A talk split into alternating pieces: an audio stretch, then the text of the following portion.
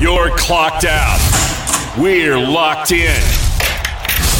You're listening to Crunch Time with Miguez and Mesh here on the game. 1037 Lafayette and 1041 Lake Charles, Southwest Louisiana's sports station.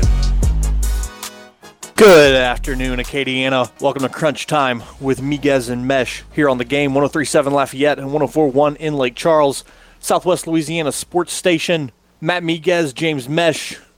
Massive show for you today. We are coming to you live from La Triomphe Golf and Country Club for the Chitimacha, Louisiana Open presented by Mistras. James Mesh, the producer extraordinaire, is all alone in studio. James, good afternoon, bud. How are you? I'm doing all right, Matt. How are you yourself over there? It's bright and sunny from what I'm seeing. It's bright. It's a beautiful afternoon. I will say that. However, it's a little warm. It's a little warmer than I was expecting. But uh, you know, no no complaints here. Like I said, big show today. LSU baseball getting a big win over Tulane last night at the box. McNeese got a big win over Columbia. LSU softball with a win as well. We're to give you some live updates on Raging Cajun softball as they're hosting a doubleheader against Texas. James Mesh and I will finish our NCAA tournament bracket. And who knows, we might be able to talk about a Deshaun Watson trade at some point within the next two hours. We'll start with LSU baseball. Like I said, played at the box last night against Tulane. The number four Tigers defeating Tulane seven to five. Eric Reyzelman getting the win and Devin Fontenot coming in to get the save for the Tigers. This was a game that really didn't get solidified until late. Uh, it was the eighth inning. The Tigers were leading six to five with one out, and Tulane had a runner on third. And there was a pop fly to right field to Giovanni DiGiacomo. He makes the catch. The runner from third tags. DiGiacomo makes a beautiful throw to the plate. Hayden Travinsky tags out the runner at the plate for the double play. LSU ends up scoring a run of their own in the bottom of the ninth. I mean, in the bottom of the eighth, excuse me, to seal the deal seven to five. We talked about Eric Reyzelman. It was kind of a bullpen night for the Tigers. They used seven pitchers in total. Reyzelman will get the win, though, two and a third, no hits, only one walk, six strikeouts in 21 pitches, 33 pitches, excuse me. You also saw Devin Fontenot get the save. He closed the door with one and two thirds, one hit, one walk, one strikeout. His ERA on the year down to a 2.70. Hitting statistics for the Tigers. It, it was a strange night because Dylan Crews and Jacob Berry have been the two most consistent guys for the Tigers, and they've been doing it through the long ball, through the home runs. LSU had zero home runs last night. Trey Morgan was the key contributor at the plate. Two hits, three RBIs for the first baseman. DiGiacomo as well, two two for four at the plate. This was a good tune-up game for the Tigers before moving on to SEC play. They're going to play Texas A&M this weekend. LSU softball 11 to 2 over Southeastern Louisiana last night at Tiger Park. It was a final in 5 innings. LSU 4 hits on 11 runs on 8 hits, no errors. Southeastern 2 runs on 4 hits with 1 error. James, this game was 11 to nothing in the 4th inning in favor of the Tigers there has to come a point. I don't know. Maybe maybe maybe I don't pay attention to softball too much, but in the third inning, if it's like eight nothing, it kind of feels like the so- the softball team that's winning by eight, they've kind of got it secured at that point. Right. Like you, you should. There should probably be like a another an additional mercy rule where it's like, okay, you know, we we, we can go home now. Th- that's it. I mean, the thing is, they they already shortened the game to seven innings, whereas baseball has nine. and the run rule is at five. So I, I think five is a fair number. That way we don't stop at a Wii Sports amount of innings with three. You know what I mean? Right, right. Bailey be be able to at least play somewhat of a game instead of leaving after an hour because you want to get your money's worth and not have to leave after 60 minutes of just softball. Yeah, I mean Southeastern didn't put their two runs on the board till the fifth inning, the inning that the game was called. Uh, Bailey Brandon had a had a great game. She hit a single in the second to score the first run, and then came up in the third to hit a three run home run and then hit an RBI double in the fourth. So she was just a triple away from the cycle. Uh, Taylor Pleasants had another great game as usual. She hit a home run to right field, a two run bomb. And pitching for the Tigers, Chaffin Raelin was the winner. She pitched four complete, two hits, four strikeouts, and then Taylor Edwards came in one inning, two hits, two runs. LSU, this was this was a good win for them as well because you you just came off of the two out of three against Alabama, where you really should have swept them. I, th- I think the third game it was a two to one win for Alabama, and now, you know, you've got a weekend series with a good Texas team, the team that the Cajuns are, are playing this afternoon. You got to find a way to string together some wins though, because SEC play is coming, and with Alabama, Florida, you know Tennessee's always pretty decent. The SEC is not going to be a walk in the park in terms of softball.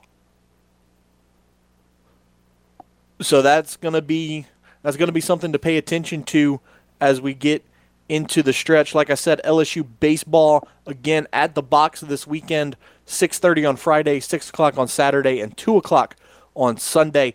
We will bring you the action live right here on 1037 The Game. In the third segment at 4:30, we are going to bring on Andrew Juge of the Saints Happy Hour podcast. We're going to get his thoughts on the Deshaun Watson situation. We're going to ask him about Marcus Maye and why that's an important move for the Saints. Terron Armstead is now a free agent with the start of the new league year. We'll talk about that as well and where the Saints can fill that hole. And then James's favorite segment is when we're going to finish the NCAA tournament bracket. James, how you feeling about that? I'm ready to get it done, especially since the tournament is about to start. We got the final final few games to figure out who's going to actually play tonight and then we're gonna start it up soon. Yeah, We're gonna you, you got you got Wright State and Bryant, two schools that, that you asked you didn't even know who existed. Nope, never heard of either of those teams before. So it's definitely interesting to finally get these over with. And then in the 5:30 segment, we're gonna have Apollo Dez come on. He is a Houston Astros or Houston sports personality. We're gonna ask him about the Astros. Do they re-sign Carlos Correa or do they bring up Jeremy Pena, a guy who a lot of Astros fans feel is the next replacement at the shortstop position. Uh, also, at some point in the show, we will break down the Pelicans' loss to the Phoenix Suns last night, 131 to 115. You know, this was a game. Devin Booker scores 27. Phoenix, I think I read, hit 18 three pointers. I mean, that's just absolutely unreal numbers.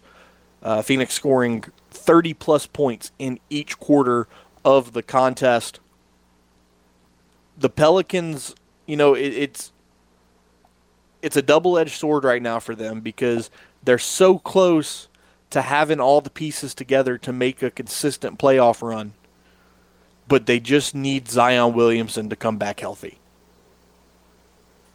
But with 13 games left in the regular season, is there really a point in bringing him back now? I don't think so. James, what do you think? I've been saying I ultimately don't think you're not going to go far in let's say you do make it and let's say you do play in the play-in tournament. Let's say you do end up getting the 8 seed. You're going to play a 7 game series against Phoenix. We just saw what happened last night even without Zion. I don't know if Zion is going to be able to get them the four wins that they need. Especially I I understand we I I heard him earlier on Jordy's show. We heard Ali Cassell talking about it, and he said that Zion's itching to get on the court, but I ultimately, I don't want to sound conservative, but I don't want to risk him breaking something or tearing Right. something in the final 10, 15 games of the season when it's not like you're going to make a deep playoff run anyway. This I've I've been using this season with the first year with Willie Green as a this is this is a basis year. This is a foundation year and build upon it. And by building upon it, you get people in the off season, you get Zion more acclimated to his system, and then you start the next season, the 20 you start the 2022 season, 2023 like on a fresh note instead of trying to quote unquote maybe rush him back and maybe ruining something even though I know he is progressing. I'd I'd rather just I'm not worried about trying to make the finals. I'm worried about just trying to build something and have next year be more of a push. Yeah, no, no question about it.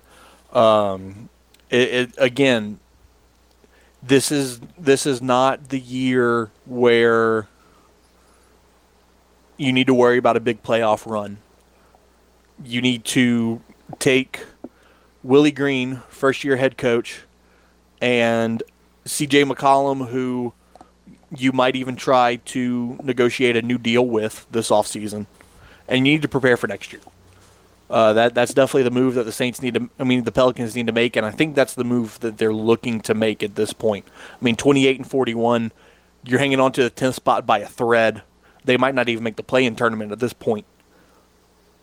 I, I just, if, if you could make the play-in tournament and and maybe push into a playoff spot, you know, that's fine. But you need to do it with the group that you have out there now, and not putting Zion Williamson at risk this late in the year the new NFL year starting today, this is where it gets tricky for a lot of teams, especially the New Orleans Saints. If they don't make a trade for Deshaun Watson, the contract of Jameis Winston is now void. Terron Armstead as well. $15.9 million in dead money now applied to the 2022 cap the Saints were really hoping to hear something from Deshaun Watson before three o'clock. However, his meeting with the Atlanta Falcons ran long, and now it's anybody's guess. Uh, but we'll we'll talk about that with Andrew Juge in the 4:30 segment. We're going to take time out number one here on Crunch Time with Miguez and Mesh, and when we come back, we're going to talk McNeese baseball and softball. Don't go anywhere. This is the game 1037 Lafayette and 1041 in Lake Charles, Southwest Louisiana Sports Station. From the Louisiana Raging Cajuns to the latest with the New Orleans Saints and Pelicans, Miguez and Mesh cover it all. I'm not worried. Uh, I think it's something that I can get under control. Now back to more Crunch Time with Miguez and Mesh here on the game 1037 Lafayette and 1041 Lake Charles, Southwest Louisiana's sports station. Take a shot on some college hoops this March Madness with a risk-free bet on FanDuel Sportsbook. It doesn't matter if you're new to FanDuel or already have an account. All customers, that's right, all customers get a risk-free bet on the bracket. Just sign into the FanDuel Sportsbook app to claim yours today. If you're new to FanDuel, sign in with promo code KLWB to get in on the action. Then you can bet on that underdog you've always had your eye on, or just go with your favorite. Either way, it's risk free. Right now, with that new interim coach, I gotta believe that LSU can't make a surprising push. I believe they'll get at least past Iowa State, but I don't believe they'll make it past the second round.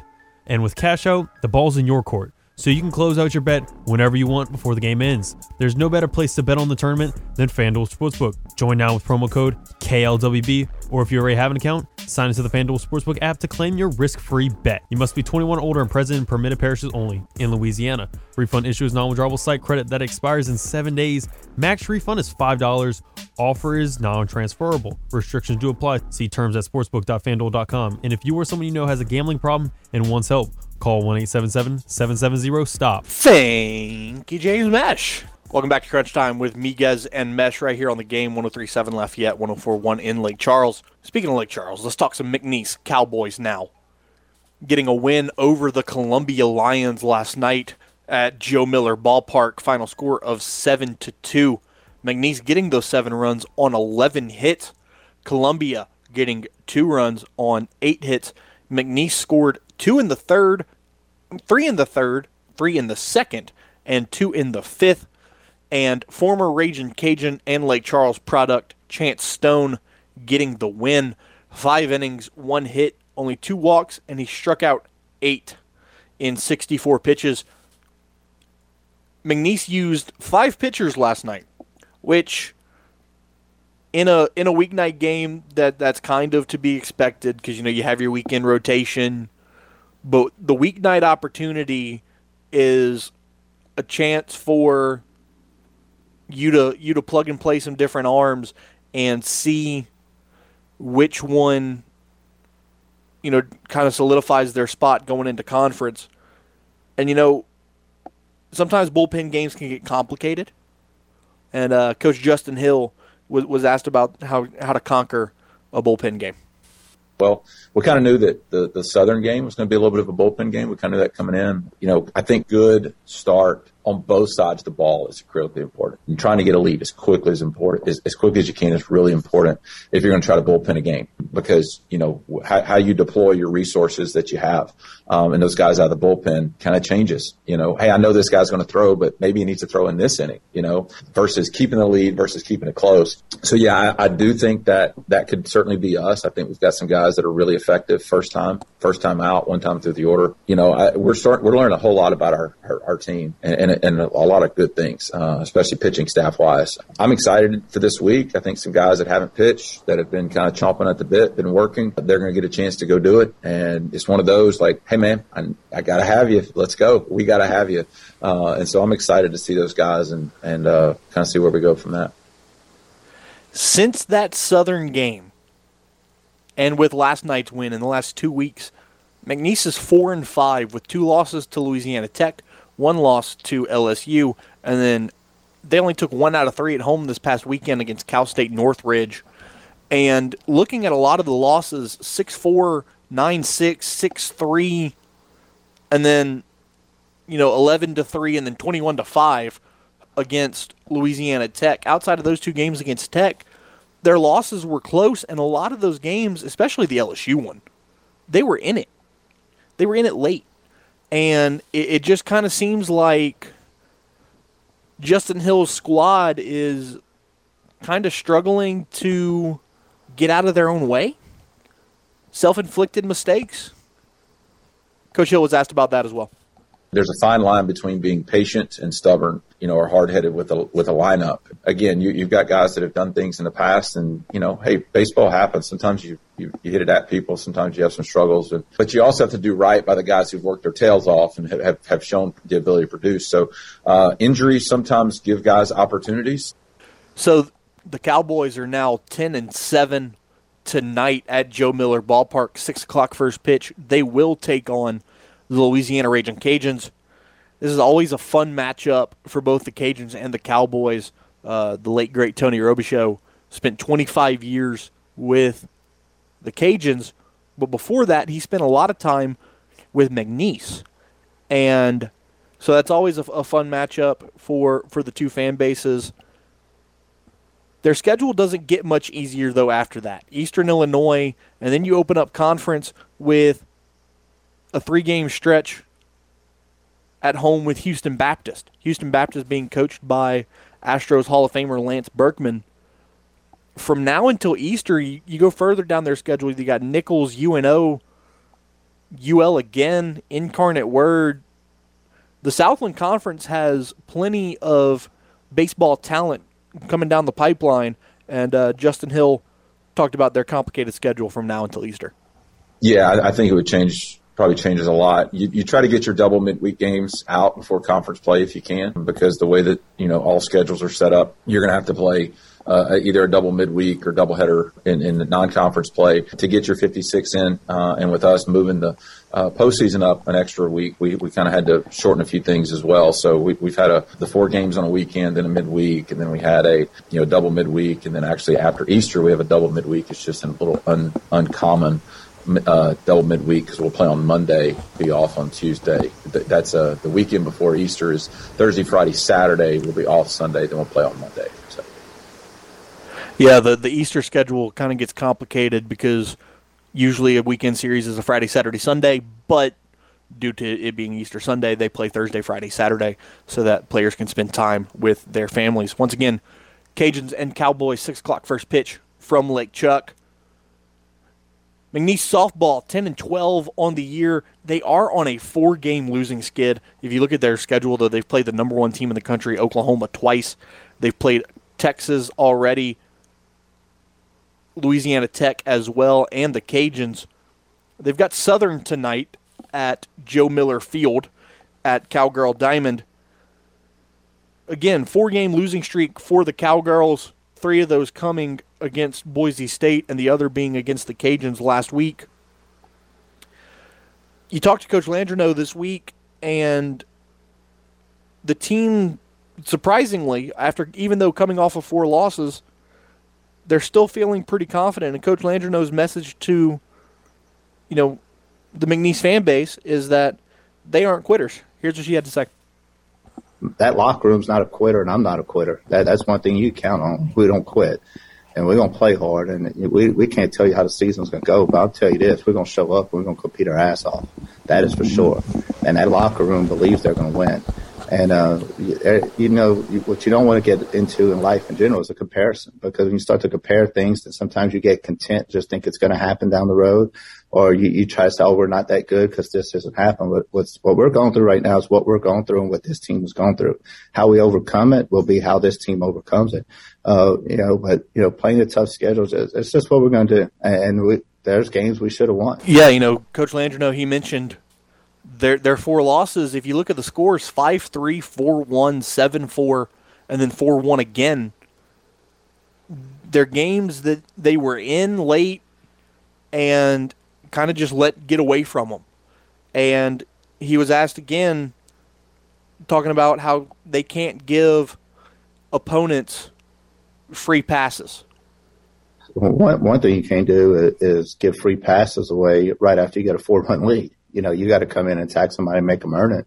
And, you know, we made a couple, a walk and an error and we, we let them back in and, and that team could hit. Yeah. You know, it's where, where's the focus go? You know, how, how, how we're up in, in 0-2 counts. The next thing you know, we give up a two out RBI, how, how we have a two, making two out errors. You know, how, how we're, in in control, and then all of a sudden things come apart. It, has been the kind of story of the season. It's been big innings. You know, you go and you, you put up a four spot, then you give up three and it happened against Alton. You know, you go and you put up four and you give up four, and it's just uh, that that is a frustrate. I know the players are, are frustrated with it. And... Before we go to break, I want to take the time to thank our sponsors here for our live shows at the Chitimacha, Louisiana Open. Tibbs Trailers. If you were thinking trailers, think Tibbs Trailers. Whether you tug it, tow it, or transport it, Tibbs Trailers can help you out. They're your headquarters for enclosed, flatbeds, or hydraulic trailers. Between Scott and Dussault, you won't find a better selection than Tibbs Trailers. We'll take a time out right here on Crunch Time. When we come back, Andrew Juge of the Saints Happy Hour podcast will join us. Still no Deshaun Watson news. Go answer our poll question. Where do you think Deshaun Watson's going to land? This is Crunch Time with Miguez and Mesh on the game, 1037 Lafayette and 1041 Lake Charles, Southwest Louisiana Sports Station. Had a rough day at work? Got lady problems? Not to worry, because you have two wingmen right here. You can be my wingman anytime. Now back to more crunch time with Miguez and Mesh here on the game. 1037 Lafayette and 1041 Lake Charles, Southwest Louisiana's sports station. Make sure to tune in all week as RP3 and Company, Footnotes, and our new show, Crunch Time with Miguez and Mesh, We'll be broadcasting live from Le Triomphe Golf and Country Club for the Chitimacha, Louisiana Open. Our live and local coverage is presented by Tibbs Trailers, Ropes Open Dope, Cigar Merchant, and the Golf Connection USA, and it can be heard right here on the game 1037 Lafayette and 1041 Lake Charles, Southwest Louisiana Sports Station. Look at James Mesh putting the le, putting the Cajun French to La Triomphe. Welcome back to Crunch Time with Miguez and Mesh right here on the game 1037 Lafayette, 1041 Lake Charles. It's now time to talk black and gold. Andrew Juge of the Saints Happy Hour podcast joins us on the game hotline. Andrew, good afternoon, man. How are you? Man, I'm good. You know, it's been uh, it's been quite a few days uh, for Saints, and I know the Saints fans in particular. They're they're refreshing their Twitter timelines every 30 seconds. It feels like, but uh, we're waiting on news, just like everybody else, for Deshaun Watson. It looks like it, or I'm, I'm sorry, yeah, and it, look, it, it looks like it could potentially go into tomorrow. Uh, so uh, it looks like Saints are right in there. Some people think that maybe the Falcons have the upper hand at this point, uh, but we're just waiting to see what happens. Yeah, the the Twitter refresh is, is definitely true. I know mine's been been refreshing every every 30 seconds to a minute. The one so his meeting with Atlanta from from all accounts went well. However, I saw multiple sources state that although Atlanta put the best trade package together, Deshaun Watson still wants to play for the Saints. What can you say about that? Well, I, think at this point, uh, you know, there are really, in my opinion, there are no reasons to favor Atlanta over really any of the teams in the mix when it comes to football, uh, when, when it comes to on the field. And so, if he's seriously considering Atlanta, it's because he's from there. It's because he used to be a ball boy for the team. You know, there's a sentimental, there's a nostalgic, there's a maybe a safety thing being closer to home. There's some reason beyond football that would be appealing to him going to Atlanta. If, if that's the decision that he makes, I think ultimately that's stuff to compete with, right? Because that, that, that goes beyond what's on the field. I think, and that's that's the rub. I think that's that's what he's wrestling with. I think that's why reports are confused about who has the upper hand here. I think from a football standpoint, the Saints are clearly uh, a more attractive option, just in terms of where the franchise is right now, uh, what kind of assets they would be able to put around him with Alvin Kamara and Michael Thomas. Uh, Atlanta is, is marred in a contract situation with Matt Ryan that they can't really get out of right now. And uh, from a talent perspective, they have Kyle Pitts, they have Younghoe Koo, a good kicker, and they have Grady Jarrett. But outside of that, you're talking about a team that doesn't really have a good secondary, doesn't have a pass rush, can't really run the football, doesn't have a good offensive line, and lost their top three receivers in Julio Jones, Russell Gage, and Calvin Ridley over the course of the last couple of seasons. So, uh, look, I, I think it's it's a passion play if he goes to Atlanta, and uh, right now th- those are the two teams that appear to be firmly entrenched in the mix. And I would say it's a coin flip at this point uh, between which one he goes to. And I think it's down to those two franchises. Now, say hypothetically Deshaun Watson does not join the Saints. With the new league year starting at 3 o'clock this afternoon, the contracts of Terron Armstead and Jameis Winston are now void. Is would the game plan be to still re-sign Jameis if Deshaun Watson picks the Falcons?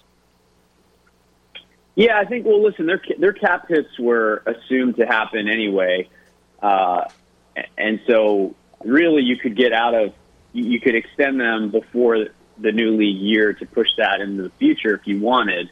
Uh, but that's the way those deals are structured, and so if you decide to get out of it now, that, that that's an option, and that doesn't prevent the Saints in any way from retaining those two players. So, uh, look, I, I think pursuing Deshaun Watson like this speaks volumes to how the Saints feel about Jameis Winston. If they, and, and, you know, look, at if he was a priority they would be moving. They, they, they would have made an offer by now, and I think they would have probably gotten his services by now because Jameis Winston doesn't have a job elsewhere. So, uh, you know, I, it remains to be seen. Look, with Terron Armstead, I think it's unfortunate in the sense that he will cost them $12 million off the team this year if he signs with someone else.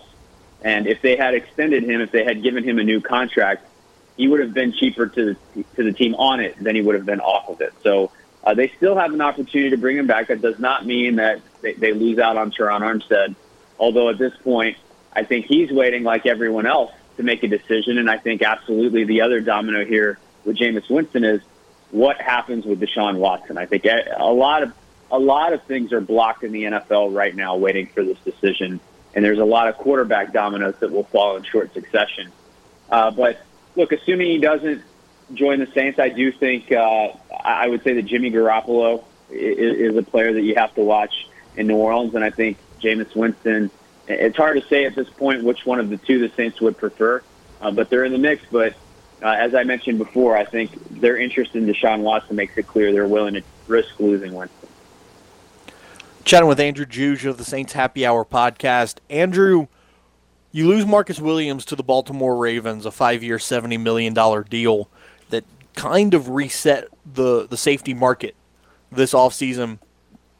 But the Saints acted fairly quickly, signing Marcus Maye, formerly of the New York Jets, to a and a half million dollar deal with 15 million guaranteed. What can you tell me about Marcus Maye? What does he bring to the Saints secondary? Yeah, it's a good signing. Look, I, I think it's about as good of a replacement as you could get. Uh, there's a reality that Marcus Williams, in my opinion, is a better player. Uh, he's he's got more range. He's more of a ball hawk. He's got more ball skills. Uh, interestingly, these guys both came in the same draft. Marcus Maye was picked three picks before out of Florida. He was picked three picks before by the Jets at 39th overall. Marcus Williams out of Utah was then picked 42nd overall, three picks later by the Saints. So these guys came in the same draft class. Uh, they're, they're slightly different players in the sense that, you know, as I mentioned, Marcus Williams, we know he's a ball hawk. He has an incredible range as a high safety.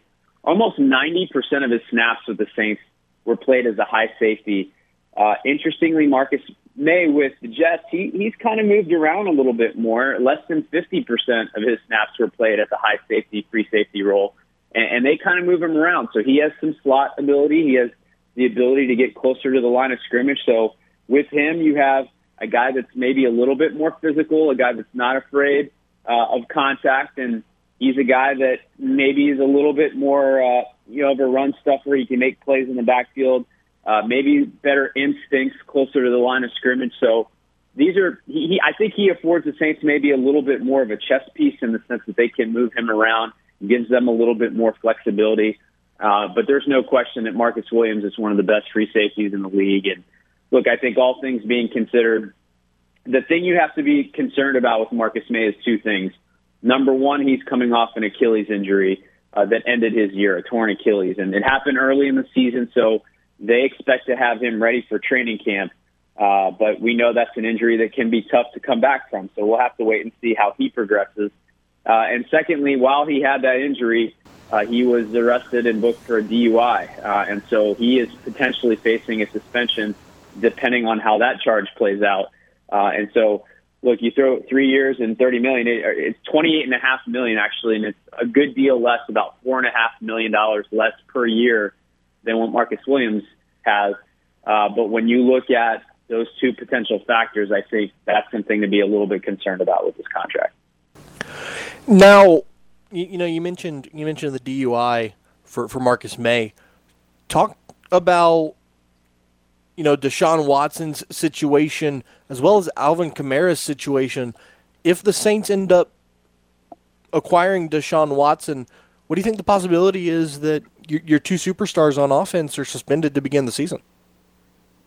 I've been told that the Saints are bracing and expecting a suspension for Kamara uh, of anywhere from four to six games, uh, given what he's going through legally right now. So uh, we'll see how this all plays out. Look, it's possible that the charges are dropped and uh, Kamara ends up not having uh, any sort of legal ramifications, at which point he would not be suspended. So, but the Saints are prepared for that and they're bracing for that. And I do think from a running back, they do have Mark Ingram in the building, but I do think they need to prioritize having someone that can step in while Kamara is not there. So that's going to be, I think, an off-season priority.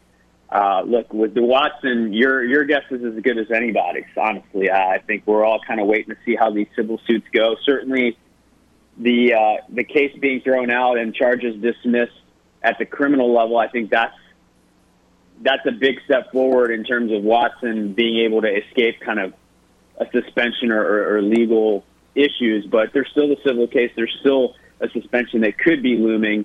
Uh, but it's just un, uh, it's all kind of up in the air and uncertain at this point. I think if you're being smart, any team that acquires Watson has to expect that there's a good chance he will get suspended, and it could be anywhere from eight games to to maybe more. But so you're really not, in my opinion, you're really not signing him to necessarily compete in year one.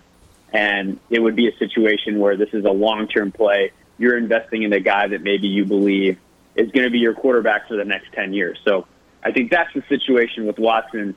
And, and look, yeah, I think obviously Maye may be suspended too. Look, it's a 17 game season, be it through suspension or injuries. You win games by building out your depth, uh, and, and that's nothing different, but it's tough. And we saw that with David Onyemata this past year, and then Deonte Harty later in the season uh, when his suspension finally came for the DUI. It's really tough when you lose these players, and uh, guys need to step up. Chatting with Andrew Juge of the Saints Happy Hour podcast. Andrew, I got time for two more questions. Question number one: If you're Mickey Loomis, well, let, us play a let's play a hypothetical game here.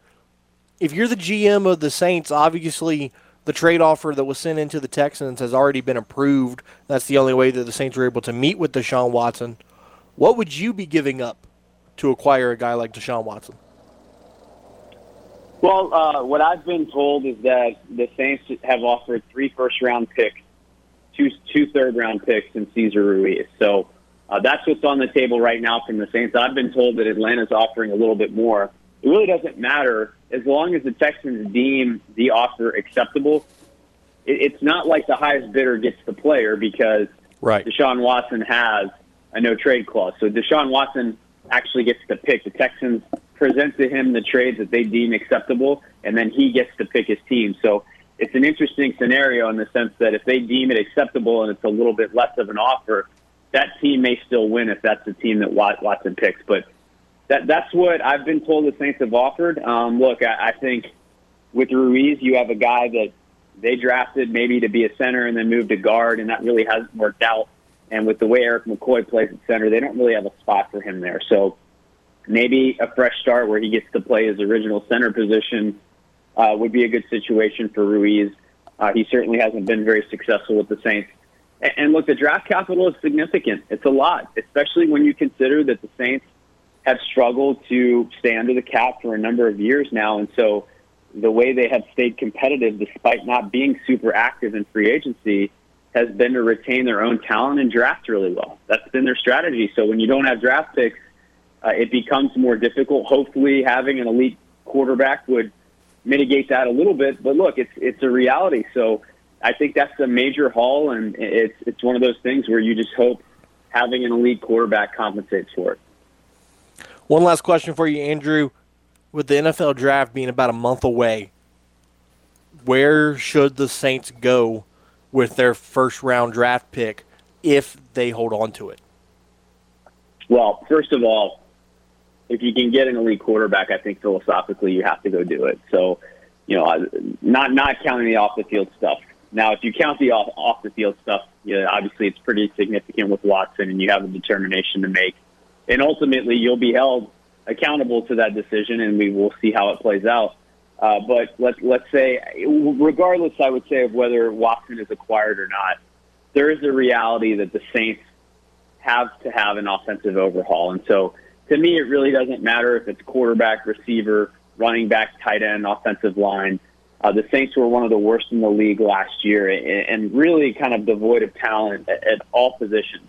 And and so I, I really don't think it matters. They just need to get the best offensive player. This offseason has to be about an overhaul on the offensive side of the ball to complement what has been an elite defense over the past few years. So uh, that's where I would go. I, I, I tend to think receiver just in the sense that to me that's the position of the greatest need.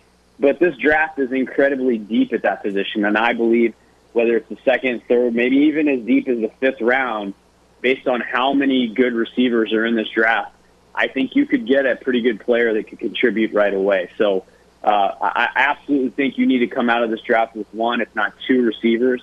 I don't know that you necessarily have to do that with the first round pick, but that's going to need a lot of attention. Andrew Juge of the Saints Happy Hour podcast has been our guest. Andrew, appreciate you taking the time, man. Before you run, tell everybody where they can find your work. I uh, really appreciate it. Yeah, well, we're we're covering the Saints wall to wall right now, so uh, you're going to want to be connected. We cover all breaking news as it happens. We're called the Saints Happy Hour Podcast. You can find us wherever you listen to your podcasts. We're on all forms of social media. Uh, and if you'll please consider becoming a patron, we have extra goodies for you, and uh, you can visit us on our website at saintshappyhour.com. Fantastic work, Andrew. We appreciate you taking the time, man. Anytime. Thank you. There he goes, Andrew Juge. We're going to take one last time out here in hour number one. We're going to come back. We're going to thank some sponsors. And then we're going to get you to hour number two men's tournament bracket, Astros, Cajuns baseball, plenty to talk about. This is Crunch Time with Miguez and Mesh on the game 1037 Lafayette and 1041 Lake Charles, Southwest Louisiana Sports Station. The guys here in the game dugout love baseball. It was the game that was passed down to them by their fathers. Hey, Dad? You want to have a catch? I'd like that. Not all of them had such heartwarming moments. This guy threw at his own kid in a father-son game. Now back to more baseball talk here on the game. 1037 Lafayette and 1041 Lake Charles, Southwest Louisiana's sports station. The game, Southwest Louisiana Sports Station, wants to give you a chance to score the ultimate crawfish boil brought to you by J&J Exterminating, Kramer Equipment, and Cody's Crawfish. You can win two sacks of live crawfish, a pot and a burner, an ice chest, a tumbler, chairs, a $500 Visa gift card, and tickets to an Astros game. So sign up today for the Game Rewards Club at 1037thegame.com or 1041thegame.com so you can score the ultimate crawfish boil from J&J Exterminating, Kramer Equipment, Cody's Crawfish in the Game, Southwest Louisiana Sports Station. Melodious voice of James Mesh. Welcome back to Crunch Time. 1037 Lafayette, 1041 Lake Charles. Short segment right here before we wrap up hour number one.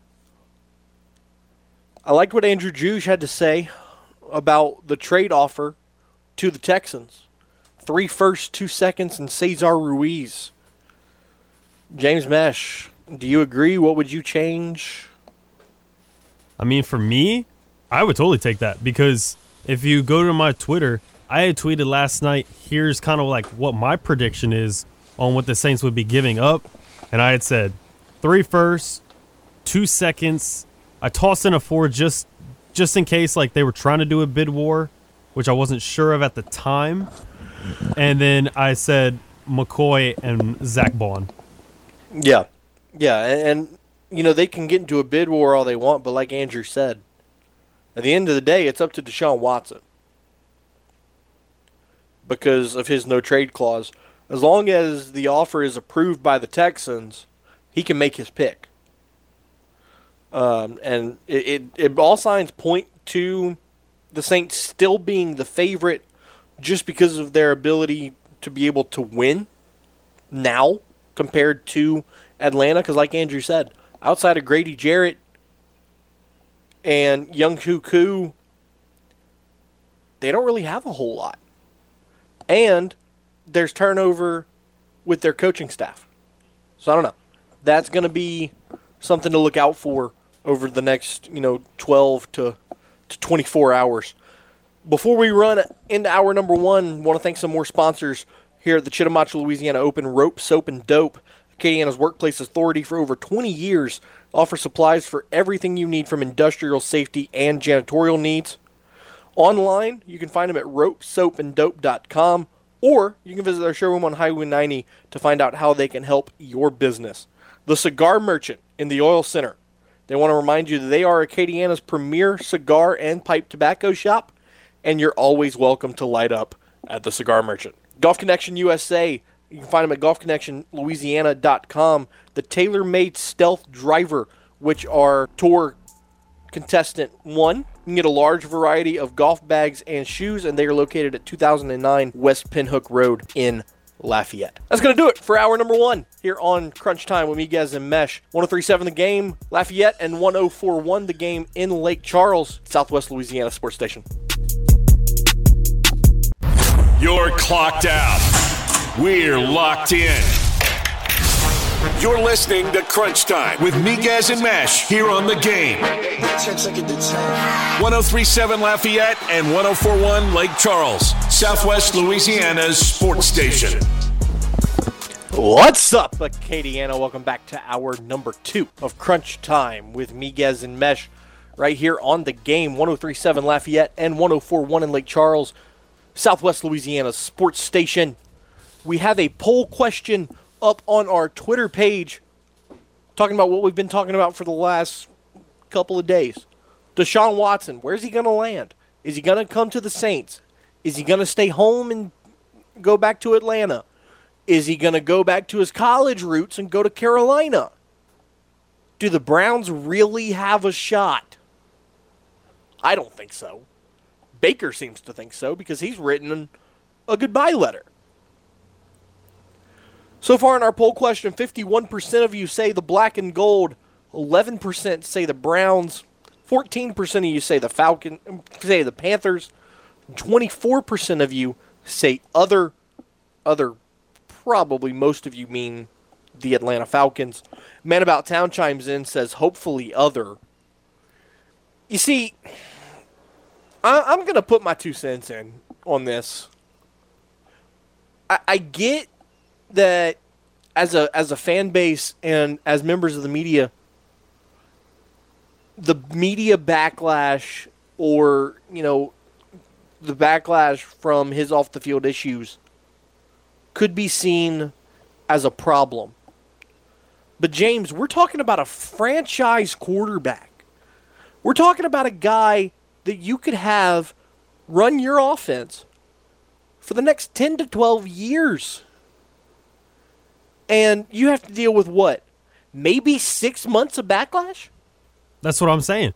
Like if if Deshaun Watson's your quarterback for at least till like 2035, that's fine by me. If you want to take away six games from him for the first year, I didn't think the Saints would be would have a good shot, even if they did get Deshaun and didn't have to worry about Kamara or Deshaun getting suspended. I wasn't totally convinced that they would win the Super Bowl anyway. I would think they would make the playoffs, but I didn't think they would make it to the big chip itself. So right. I think 2023 is where you really expect things to pop off since the cap space will jump significantly because the last few years has been such a recession because of COVID that it'll finally jump up, and that's when you'll see the Saints really strike. But getting the quarterback now, you can't miss out on this opportunity because let's say he does go to Atlanta, let's say he does go to Carolina.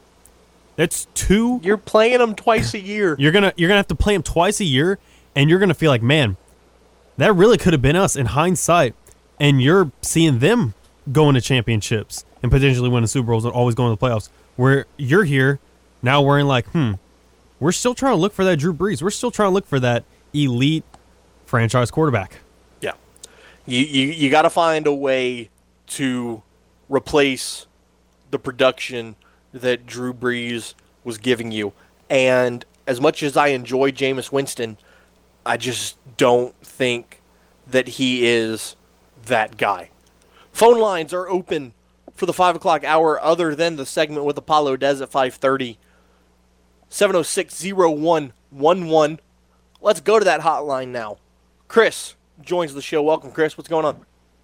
Hey guys, thank y'all so much for taking my call. I really needed to call in and voice my opinion on this Deshaun Watson possible trade. Now I've watched his highlights. You know, I watch. I know what the guy can do. But I am I, look. I've been a Saints fan since 1987. I am extremely concerned with giving up three first round picks, and what is it? Two second round picks, a starting offensive lineman, and for a guy that could potentially be suspended half the year already. To me, this is, this this decision right here, and I and I understand the guy's very talented but to me, this decision is going to make or break uh, Mickey Loomis as the GM of this franchise because, you know, who's going to be the starting quarterback this year if he's out for eight games? Um, who who who is the guy? Is Taysom Hill going to come in? We're not gonna we're not gonna do nothing by half the season. So I'm extremely concerned. I want to know what you guys think about this. Um, I think we should go in a different direction and uh, maybe even look at Garoppolo, or maybe even just draft a quarterback, um, a high start, uh, you know, high draft pick. But uh, I do not want this to happen. But thank y'all for taking my call anyway. Who that? Appreciate the call, Chris. So here's the thing, Uh, and, and I get your concern. It's a valid concern. Three first round picks is a hell of a lot of draft capital to give up, and then you're talking two seconds on top of that. But here's my thing. Let's say Deshaun Watson does get an eight game suspension. You're giving up three years of draft capital for a guy that's going to play for you for 10 years. 10. Just weigh the numbers. Even if he sits out half the year this year, okay, so chalk up 2022, you know, missed playoffs again, whatever. But also, you know, Chris Rosegaloo of Brute Crew Media was on with Jordy Holtberg earlier today, and he brought up a great point. Taysom Hill hasn't done that bad as a as a fill-in. Now, not that bad is obviously not the goal, but if he could put you, you know, four and four, five and three, when Deshaun Watson comes back, I mean, I don't, I don't see the issue, e- even with him, you know, falling off or, or possibly being suspended. You got to look at the long term picture. Three years of draft picks compared to a ten year quarterback, to me, makes perfect sense. And, and I don't think that it makes or breaks Mickey Loomis as a GM because who, who are you going to draft? Kenny Pickett? Matt Corral? I mean, Matt Corral's okay, but he doesn't fit the Saints system. And we have no idea what his longevity is. I'll say this again. I said it yesterday. I'll say it again. Proven talent beats draft capital every day of the week. Not to mention, Mickey's already made a name for himself when they got Drew Brees.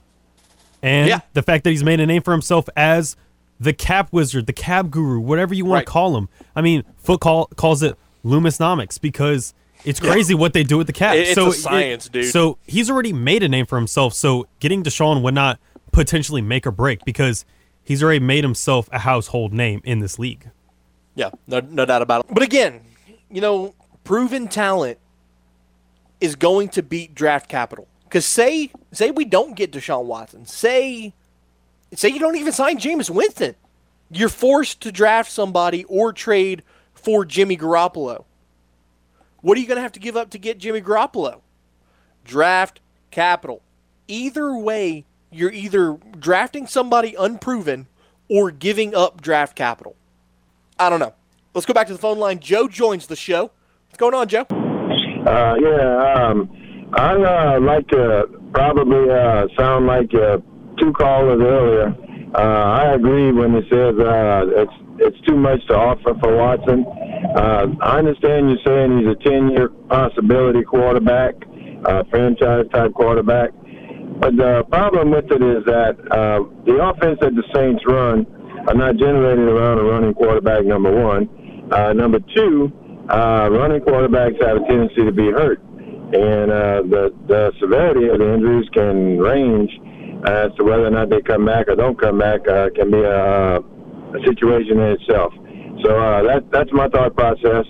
Uh, again, you know, wherever we go from there, a draft choice, or I don't even like Jimmy Garoppolo to tell you the truth either. But uh, you know, I actually like Winston and uh, James, and also uh, like having Taysom as a backup. So uh, I'll listen to what you have to say, and you have a nice day. Thanks for taking my call. Thanks for the call, Joe.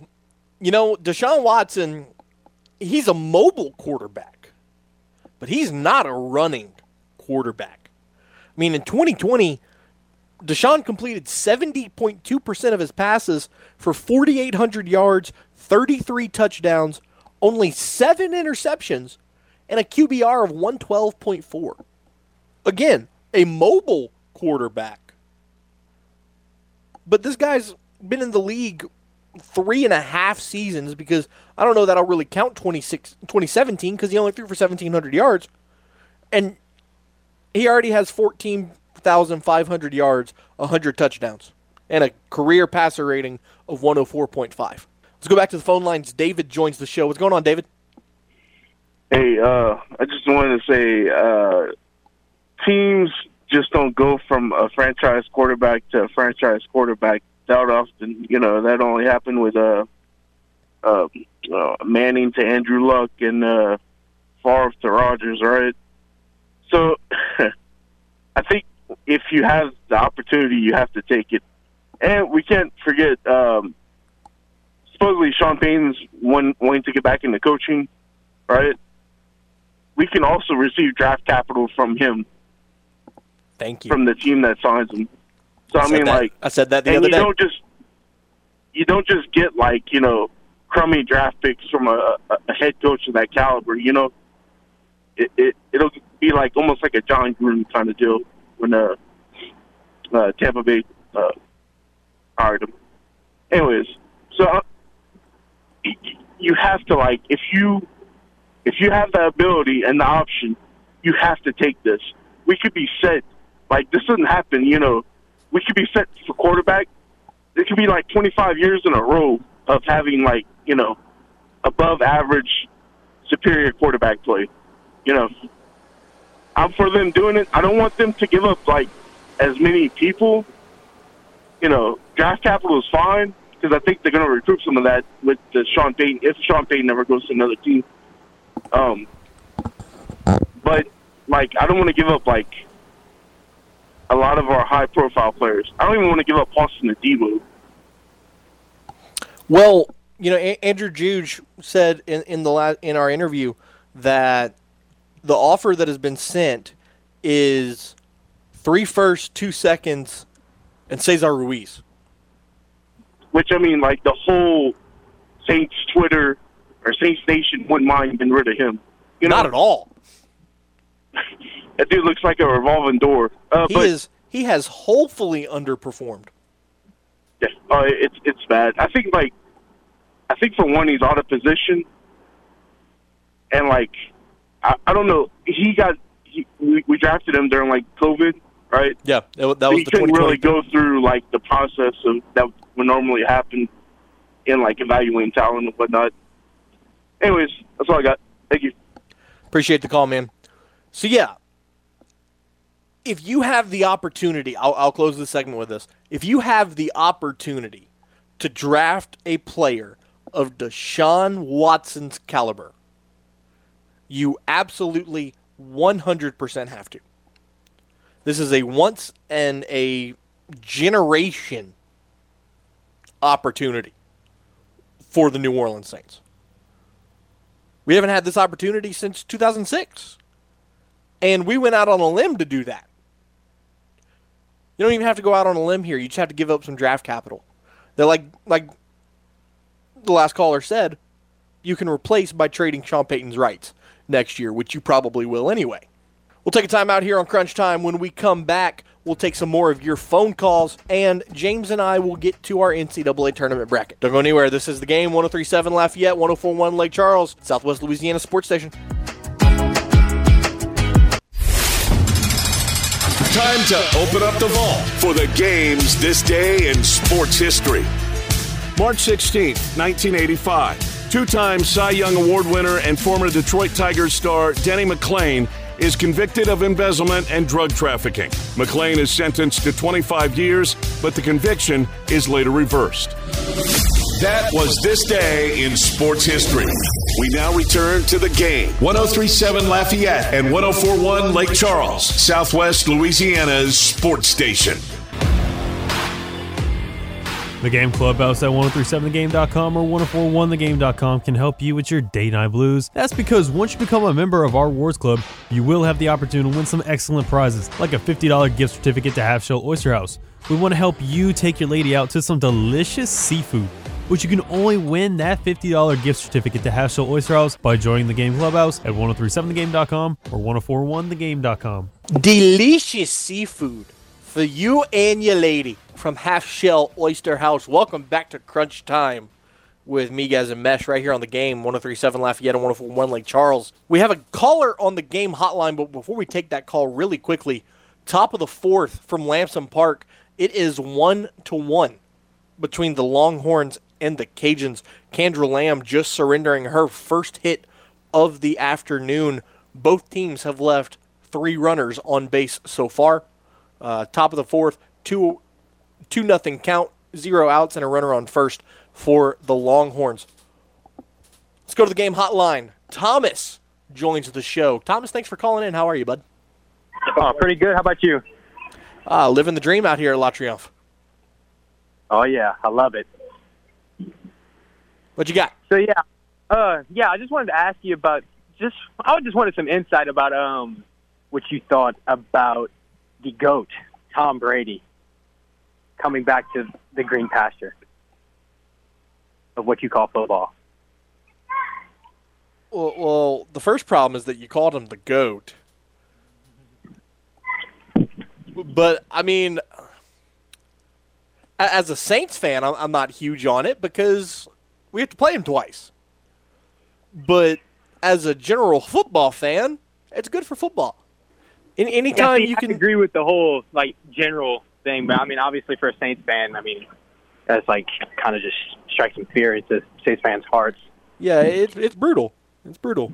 But uh, yeah, I mean, again, uh, from a, from a football perspective, it's uh, it, it's good for the game if you have a guy like that still willing to line up on Sundays. But uh, yeah, it'll be interesting to see what what the Saints the Saints have been able to have his number over the last couple of years, other than that one playoff game. So uh, it'll be interesting to see what happens with that. Appreciate you calling in, man. Yep, no problem. Let's go to our NCAA tournament bracket. Let's go ahead and finish it up. Right off the top, big win last night for Texas Southern over Texas A&M Corpus Christi. James, Jayhawks and Tigers, who you got? Uh, I'm just gonna have to go pretty easy on this one. I'm just gonna go Kansas. I, I usually like those Jayhawks. One one sixteen has only won the sixteen has only won one time in history. So yeah, odds not with Johnny Jones and the Texas Southern Tigers. Eight nine matchup in the Midwest. San Diego State and Creighton. Hmm. I'll go. I'll go San Diego State on this one. Okay, I'm gonna take the Blue Jays. I, th- I think they're on a run right now. So uh, I'm, I'm gonna go with Creighton. Five twelve Iowa Richmond. Iowa has an 86% chance of victory. I'm feeling. So, some's calling me about Richmond. I want to pick Iowa, but want- I'm gonna go Spiders. I'm gonna I'm gonna go Richmond on this one. Ooh, all right. I'm gonna I'm gonna take Iowa, but I, I like the I like the determination. Four thirteen Providence and South Dakota State. The matchup of mascots: the Friars and the Jackrabbits. Providence with a 61% chance of victory. Uh, even though South Dakota has a really nice record, I'm gonna take Providence in this one. Yeah, same.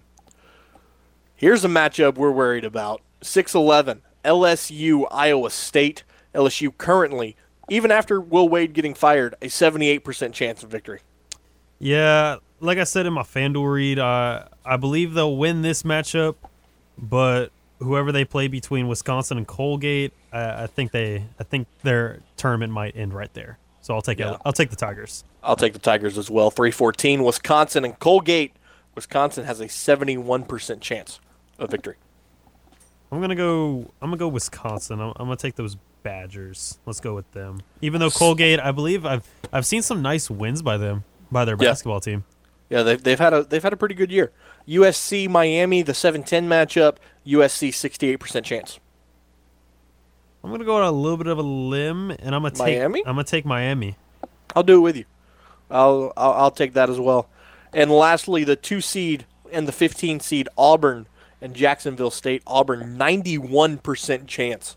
Yeah, I feel like they're more of a 99% chance. So I'm, I'm gonna have to, have to definitely have to take those Tigers. That's definitely an, an Auburn victory there. Go to the round of 32. Gonzaga Boise State 85% chance in favor of the Bulldogs. I'm gonna take Zaga over this on in this one. Yep, same. UConn Arkansas. UConn with a 57% chance. I'm taking Eric Musselman in Arkansas. I'm I'm gonna I'm gonna go with that as well. I, I thought about it for a second, but I was like, you know what? Those Razorbacks have been looking pretty good thus far. I'm a I'm definitely leaning towards SEC. the three six in that division. Texas State, Alabama. Texas State seventy six percent chance of victory. Texas Tech. I'm sorry. Even though they could just absolutely wet the bed, I think Alabama can keep themselves alive. I think it'll be pretty close, but I'll I'll take the Tide in this one. I'm taking the Red Raiders. Two ten. Duke Davidson. Seventy two percent chance in favor of the Blue Devils. Yeah, I'm, I'm definitely feeling Blue Devils in this one. I'm gonna take Duke. One eight again. Baylor, North Carolina. Baylor again, the defending national champion. Sixty-seven percent chance over the Tar Heels. For me, it's Marquette and Baylor, but I'm gonna stick with Baylor in this one. St. Mary's, UCLA. Sixty percent chance in favor of the Bruins. For me, it's Indiana because I went out on a limb with that one against UCLA, but I'm gonna take UCLA. Virginia Tech and Purdue. Purdue with a sixty-five percent chance of winning. I think I I'm gonna take Virginia Tech in this one. I think they'll Virginia they'll, Tech, they'll pull all out a stunner. I like it. I like it. The two seven Murray State, thirty and two on the year against Kentucky. Kentucky with a sixty-one percent chance of victory. I'm gonna take Kentucky. I'm gonna take those Jayhawks. See, I'm taking Mur- I'm taking I'm- Murray State. I'm taking the Wildcats. I mean, I'm taking Murray State. Arizona Seton Hall. Arizona with an eighty-two percent chance of victory as the one seed. I'm gonna take Arizona over TCU in this one. Houston and Chattanooga, the Mocs.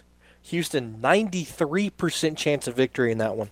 I definitely like those Cougars. They made a huge run last year, and I, I don't know why I can. I don't know how Chattanooga's being able to keep up with them. Yeah, I don't. I'm, I'm gonna take the Cougars there as well. Colorado State and Tennessee. Tennessee, the SEC champ, fifty-seven percent chance of victory. For me, I got Michigan and Tennessee, and I'm gonna stick with Michigan in this one. I'm gonna take those Wolverines. I've got the Vols, Loyola Chicago, Villanova, the two ten.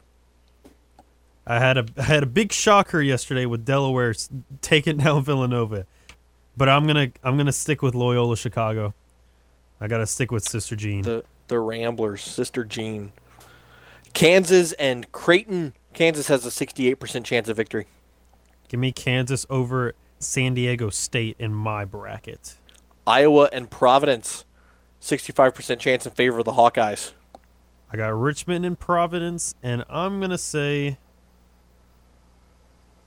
I'm gonna go Providence. I'm going Providence as well. Wisconsin, LSU, fifty-two percent for the Badgers. I'm gonna have to go with Badgers. I think this is where the interim head coach and those Tigers are done for the season. Yeah, I agree. Last one before we go to the Sweet 16, Auburn and Miami, 68% for the Tigers. I'm gonna have to definitely take Auburn. This one feels feels like this is a good matchup for them, and I I, I think this will they'll win by maybe about ten. I would say. Let's go to the Sweet 16 now. Gonzaga, Arkansas, 84% for Zags. I'm gonna have to go with Gonzaga as well on this one. Texas Tech and Duke, 53% for Duke. I got Duke and Alabama, and I'm gonna take Duke. Yeah. Baylor, UCLA, this will be a good game. 62% for the Bears. This definitely would be a good game. I, I like this matchup. Uh, I'll definitely have to go with Baylor with this one though. I definitely think the number ones are pretty strong this year. The Hokies and Murray State, 58% in favor of the Racers. I got Tech and I got Kentucky. I'm gonna go Kentucky in this one. Arizona and Houston, 57% for the Wildcats. I'm actually gonna take Houston in this one. Hmm. Uh, I'm gonna go. With, I'm gonna go Zona, but I, I like the confidence. Houston. Houston's got a good squad with Kelvin Sampson. Tennessee, Loyola, Chicago. I got the Sister Jean's luck run out here. For me, it's Michigan and Loyola Chicago, and I'm still sticking with Sister Jean. Oh man, Kansas and Providence. Kansas and Providence. For me, it's it's got to be it's got to be Kansas. It's got to be Kansas in this one. I can't Definitely I can't have two number ones going down in the same round. That'd be- Wisconsin and Auburn. I'm going to take Auburn in this one. I don't I don't think Wisconsin's good enough of a team to take down Auburn. To the Elite Eight, we have seven more games to pick. Gonzaga and Duke. Give me give me Duke in this one. Ooh. I don't I don't think Coach K, K will go down without a fight, and I think he's going to go out swinging before he gets taken out. Baylor and Murray State. I'm gonna have to take for me, it's between Kentucky and Baylor. I'm gonna say Baylor. Baylor, that's fair. Arizona, Tennessee. I know you don't have Tennessee, but I got, I got yeah, because I got Houston and Loyola Chicago. I'm gonna go Houston for this one. I Okay. think I, I think the the run for Chicago and Sister Jean is over. I'm going to take Arizona, and then in a hell of a matchup, Kansas and Auburn. Kansas and Auburn. Give oh man, that is really tough. Give me, give me Auburn. I got to keep at least one SEC team in here. I'm going to go with the Rock Chalk, the Jayhawks. Final four, Duke and Baylor. Give me Duke.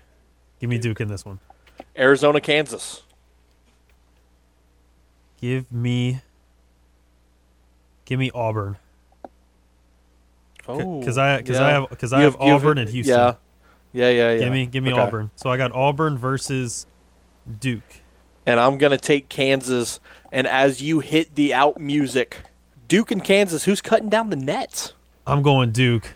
Coach K goes out in Coach K rides out into the sunset. I love it. I love it. James, you're you're finally done. Our our March Madness bracket is complete. You can you can breathe a sigh of relief. We're gonna take a timeout here on Crunch Time, and we come back, Apollo Dez, the Houston media personality, will join us. We'll get his take on the happenings with the Astros and could Carlos Correa be back in the juice box. This is the game 1037 Lafayette, 1041 Lake Charles, Southwest Louisiana Sports Station. They could debate who should win the MVP, but they'd rather argue who has the best hair in sports talk radio. We just wash the hair. You know, I work on my hair a long time, and you, and you hit it. It hits my hair. Now back to more of the stylish Crunch Time with Miguez and Mash here on the game. 1037 Lafayette and 1041 Lake Charles, Southwest Louisiana's sports station. The Hangout Music Festival is returning this summer to Gulf Shores, and the game 1037 Lafayette and 1041 Lake Charles has your tickets to this epic weekend of music. You can score VIP passes by becoming a member of the Game Rewards Club at 1037thegame.com and 1041thegame.com. Don't miss the return of Hangout Music Fest featuring Post Malone, Halsey, and Megan the Stallion, just to name a few. That's the Hangout Music Fest, May 20th to 22nd in Gulf Shores, Alabama. Win VIP passes from the game. Southwest Louisiana Sports Station. Welcome back to the stylish Crunch Time with Miguez and Mesh, right here on the game 1037 Lafayette and 1041 Lake Charles. It is now time. We haven't done this a whole lot so far in this new show. It's time to talk some Houston Astros. Uh, the season is about three weeks away. Free agency opened this week. Apollo Dez, one of the many Houston Astros insiders that, that we know and trust, joins us. Apollo, good afternoon, my man. Thank you for joining us. How are you? I'm good, brother. How are you? Ah, I'm living the dream, man. So, question number one for you, and it's the question on the minds of a lot of Astros fans. Yesterday, you saw on social media that the Astros were planning on offering Carlos Correa a new deal, but then everything went silent after that. What what can you tell us? Where's the situation with Carlos Correa? Yeah, I think um, like everyone else, I'm curious on what on what's going on. I think both sides have played it really close to their chest. Um, I, I kind of heard uh, a little buzz that the Astros and, and, the, and the Crane side were going to offer something that was going to be um, better in the wheelhouse for the Carlos Correa camp, and I guess that's what was coming out yesterday. I think silence is good. I, I know we got a few tweets out today saying both sides are still talking. Um, if it was a bad offer, then you probably would have seen tweets saying, you know, Carlos Correa is moving on. So I think there's a good conversation going on between the two parties. Um, but also, I think the market's kind of collapsed on itself a, a bit. So it's an interesting um, juggle of chairs right now uh, on both sides. you know, there's obviously been conversation that if, if Carlos Correa doesn't return, you know, where do the Astros go at, at shortstop? Do they move Bregman over and throw somebody else at third base? But, you know, the number one prospect right now, according to you guys, is Jeremy Pena, uh, the, the AAA shortstop. 24 years of age. Talk to me about Pena. What does he do well? Is, is he comparable to Carlos Correa? What's his game like? Yeah, I think Jeremy Pena is Jeremy Pena in the sense of that um, he knows he knows the shoes he has to fill, and and he said today, just just in the locker room, that he's not there to be Carlos Correa. He's there to be Jeremy Pena, and that's a lot of confidence from a young guy um, to know that and to read the situation in the room. He's a guy that has shown flashes of, of five tool type uh, skills, um, but the fan base has to has to do this for a young guy. You cannot compare um, the revisionist history of Carlos Correa and Jeremy Pena if it does go that way. If, if Jeremy Pena has an 0 for 3 night in the show, uh, fans are going to be, oh, Carlos Correa would have went 3 for 3 with three home runs, and that's not fair for the kid. Um, I also think it's a it's a great team to be a part of, and I think we saw it with Kyle Tucker. Kyle Tucker obviously was a guy Jeff Luhnow would never, you know, um, trade or, or, or all these things during the Luhnow uh, administration, and so we saw Kyle Tucker grow in front of our eyes into one of the top talents, and I think a future MVP. And he got to do that in a lineup where he didn't have to be the guy. And you see it across the league. There's there's these prospects that come up and they have to be the guy. There's a lot of pressure on them, and I, and the good thing about the Astros, you look up and down that lineup. There's all stars, there's MVPs, rookie of the years. You don't have to be that guy. You, the lineups are already that that guy essentially. So Pena just has to play his game, step in, and, and learn how to be a pro. And I, I think it's the perfect spot to to be with Houston Astros if if he is the guy. They don't go Carlos Correa's way um, because I, I think he can develop to be a dude. Apollo Dez joins us on the game hotline. Apollo, talking about pitchers, um, it was discovered recently the Lance McCullers will not be ready for opening day. And Justin Verlander is down in Florida throwing some simulated innings. What can you tell us about Verlander's recovery? Will he be ready for opening day? Yeah, I think so. Um, in the sense that the, his first his first bullpen back, right, was he was sitting 95, 96, which is great to see. He said he was off by one start, uh, essentially with the spring training being off late. So I think he'll make up for that. Um, I don't expect him to go eight, nine innings opening day. I think a solid five or six, everyone should be ecstatic about. Um, and, and kind of monitor him and, and bring him on slowly. He's Justin Verlander. We need him in October. We don't need him in April and um, and he's a horse. At the end of the day, he's a Hall of Famer. He's won all these awards, but he's he's been missing out on those World Series wins, and I think this is the year he finally gets that. You know, one one one thing that that I love about the Astros is the way that they're able to develop the farm system. Who are some guys, both in a bullpen, you know, from a pitching standpoint or from an offensive standpoint? Who are some guys currently in the minors that fans need to keep an eye on for maybe making an appearance this season? Yeah, I think um, one of the first ones is Korey Lee, right? Korey's Korey's the, the the catcher in waiting. Uh, he gets to learn from Castro and, and Maldi, and he's going to be the guy, and he's going to be the guy for a long time for the Astros. Um, I think he's just he has it. Uh, we've been able to spend time with him this off season. He's carries himself well. He carries himself like a consummate pro. He, he has the arm behind the plate. He knows how to command uh, a staff, and the hitting's coming along. The power has shown itself. So he's one of the guys. Um, I know a lot of people are are you know when they know that Jeremy Pena is a Pedro Leon. I think he still needs a few a, a year or two um, in more minor league at bats before we start bringing him up. But some arms, I think I think it's the Forrest Whitley year. I, I know everyone's probably kicking kicking themselves and like we've been hearing that forever and forever. But Forrest Whitley's only 24. Um, yes, he was a herald prospect, one that we couldn't trade in the Luhnow administration, and we probably would have got something decent in return. But um, he's 24. This is his chance to step up, especially with Lance probably being down for a good bit and Verlander coming along with innings and all that. I think him and Hunter Brown are going to be guys that are going to be eating innings on, in the actual rotation, or at least in maybe those high leverage spots come uh, come the dog days of summer. In your opinion, you know, free agencies, you know, getting really hot right now. The Braves just re-signed Eddie Rosario today.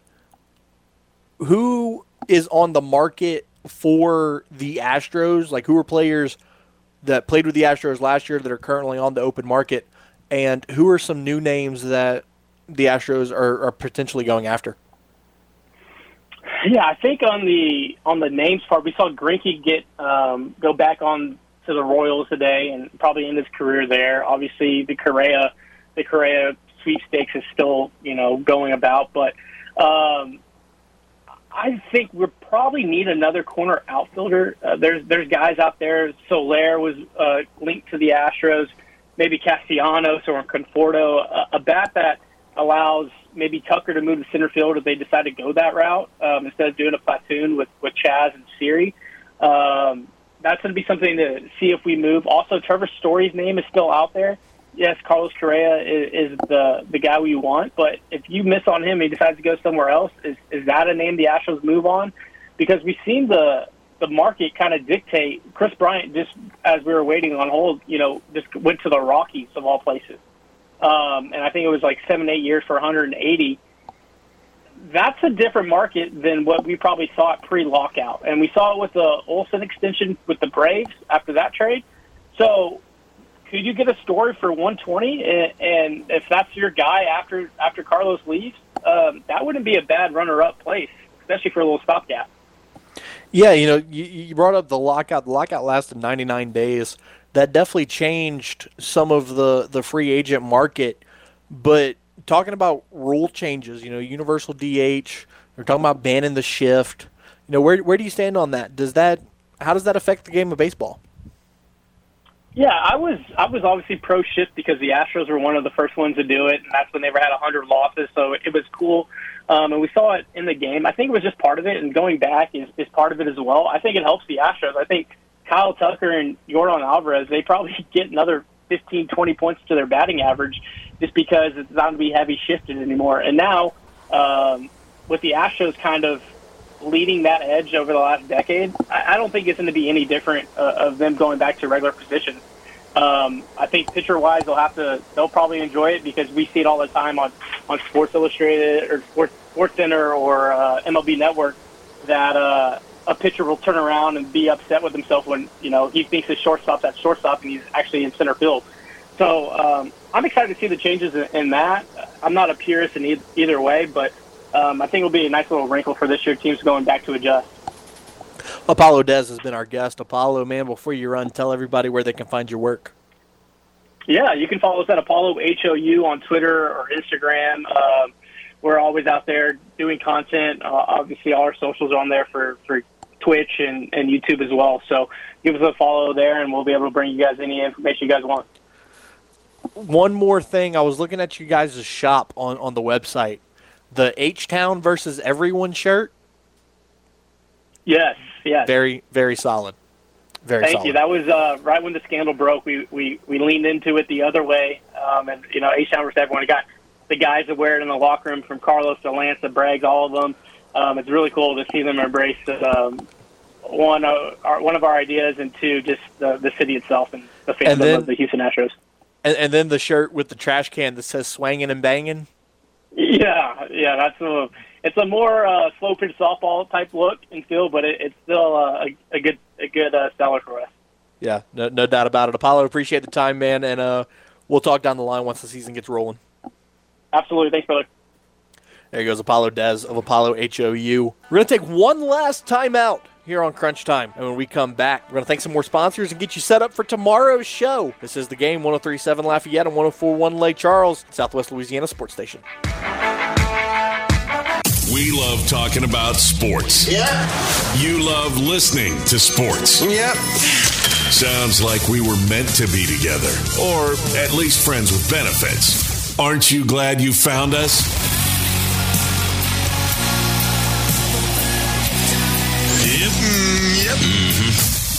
Back to more of the game. 1037 Lafayette and 1041 Lake Charles, Southwest Louisiana's sports station. Make sure to tune in all week as RP3 and Company, Footnotes, and our new show, Crunch Time with Miguez and Mesh. We'll be broadcasting live from Le Triomphe Golf and Country Club for the Chitimacha, Louisiana Open. Our live and local coverage is presented by Tibbs Trailers, Rope Soap and Dope, Cigar Merchant, and the Golf Connection USA, and it can be heard on the game. 1037 Lafayette and 1041 Lake Charles, Southwest Louisiana Sports Station. Welcome back to Crunch Time here on the game, live from Le Triomphe. before we run, got to thank our sponsors one last time. Tibbs Trailers. If you're thinking trailers, think Tibbs Trailers. Whether you tug it, tow it, or transport it, Tibbs Trailer is your headquarters for enclosed, flatbed, or hydraulic trailers, and you won't find a better selection than Tibbs Trailers between Scott and Duson. Rope Soap and Dope is Acadiana's workplace authority for over 20 years, industrial safety and janitorial needs. Online at ropesoapanddope.com or visit their showroom on Highway 90 to find out how they can help your business. Golf Connection Louisiana, Golf Connection USA. You can find them at golfconnectionlouisiana.com. The TaylorMade stealth driver is here. You have a large variety of golf bags and shoes located at 2009 West Pinhook Road here in Lafayette, and the Cigar Merchant in the Oil Center. They are Acadiana's premier cigar and pipe tobacco shop, and you are always welcome to light up at the Cigar Merchant. Final poll results. Where will Deshaun Watson land? 50.8% of you say the Saints, 10.5% say the Browns, 14.9% say the Panthers, and 23.8% say other. We got a new comment in from Doug Abear. No to Watson. Too expensive, and the Saints have other positions to fill. I disagree wholeheartedly. They do have other positions to fill. I will agree with that. But again, we said it multiple times already. If you have the opportunity to get this guy, you have to. You have to. Not to mention, quarterback is the most important position on the field. Thing to note the Saints' Super Bowl odds have changed in the last like 20 minutes. So they might know something we don't.